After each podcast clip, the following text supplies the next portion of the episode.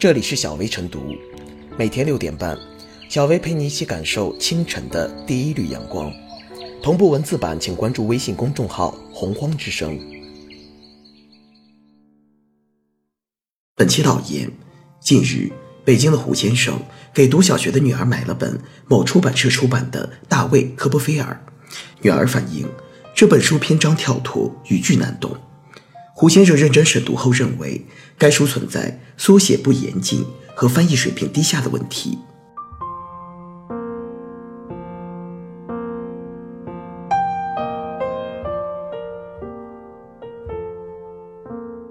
少儿出版物不能是小儿科，不过你要把你的青春有为的时间贡献给我所能提供的这么小的一个差事，不是很可惜吗？诸如这样拗口冗长的句子。在这本大卫·科波菲尔中比比皆是，不仅读起来费劲，更让人难以理解原作者想要表达的意思。然而，就是这样一本粗制滥造的图书，已经先后再版六次，且销售成绩不菲。得少儿出版者得天下。近年来，少儿出版一直是出版品类中最活跃的部分。全国五百八十余家出版社中，有超过五百五十家出版少儿图书。少儿图书约占整体图书零售市场马洋的百分之三十，不过在行业繁荣的表象之下，却暗藏质量参差不齐、重复出版严重的隐忧。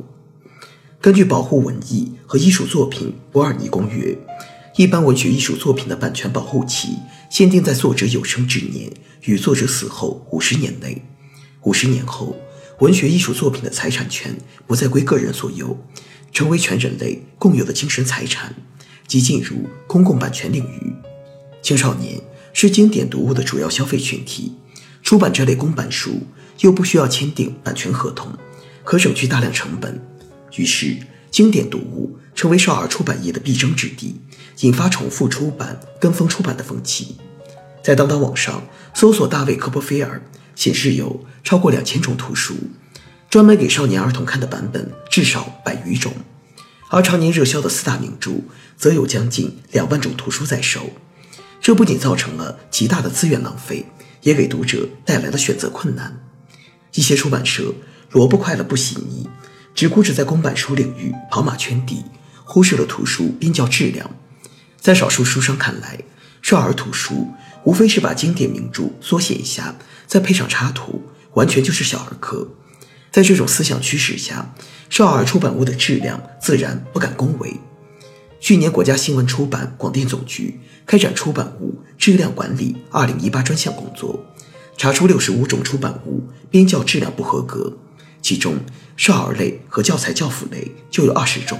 占比达到百分之三十一。书籍是人类进步的阶梯，不合格的图书却可能起到误导作用。对于广大青少年更是危害深远。目前，少儿出版已经完成由少到多的转变，是时候进行去粗取精、去伪存真，逐步实现由多到好。为此，一方面需要各个出版社及时转换思路，抓好选题结构调整，从源头把内容平庸、出版价值不大的图书压下来；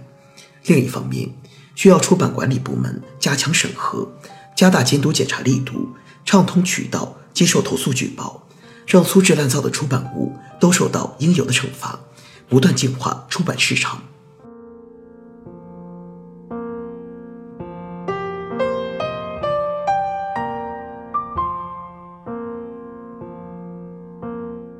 整治图书市场是净化源头活水。目前的图书市场粗制滥造现象太过严重。如果这本受到读者诟病的大卫·科波菲尔从图书版权页上显示，该书再版了六次，销售成绩不菲，而图书封面上印着主编的名字顾振彪，这是我国知名的出版人。但据顾振彪本人表示，他并没有主编过这本书，甚至都没听过这套世界精彩名著丛书。受到电子产品冲击，现在成年人看纸质书籍的变少。而越来越多的家长重视学前教育，重视培养孩子的阅读习惯，值得花钱为孩子购买儿童读物，这让更多出版社将纸质出版物定位为儿童读物。数据显示，在2017年，图书零售市场的增长中，有超过三分之一来自少儿图书，而少儿图书约占整体图书零售市场马洋的百分之三十。而我国五百八十余家出版社中，有超过五百五十家出版少儿图书。而在出版少儿图书的出版社中，也热衷于出版不用购买版权即可出版的公版书，这又造成重复出版、跟风出版的风气，造成极大的资源浪费，也让更多出版社欠缺创新能力、内容输出能力。童书市场还存在诸多问题，比如喜爱走高价精装路线，童书不仅贵，还往往粗制滥造，甚至错漏百出，如。有的包装花里胡哨，但内容却错似连篇；而国内的少儿图书出版社在产品结构上还欠缺整体规划，没有清晰的分级阅读脉络等等。热热闹闹的童书市场虚火太旺，泡沫太多，有数量缺质量。对此，需要净化出版市场，挤掉市场泡沫，促进童书市场高质量发展。具体而言，需要出版管理部门严把审核关。对于重复出版、跟风出版及粗制滥造童书予以遏制，对相关出版社要予以相应惩治，避免再出现“萝卜快了不洗泥”的现象，不让质量低劣的童书再流入市场。另外，各地也有必要多建设一些少儿图书馆，或是在图书馆内设立儿童阅览室，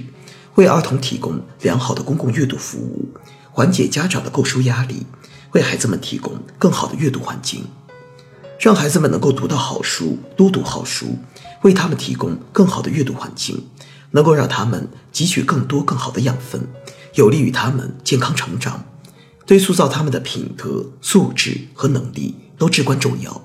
所以，整治童书市场的虚火，不让少儿出版业继续野蛮生长，这是对广大青少年负责。是在净化孩子成长过程所需的精神营养的源头活水。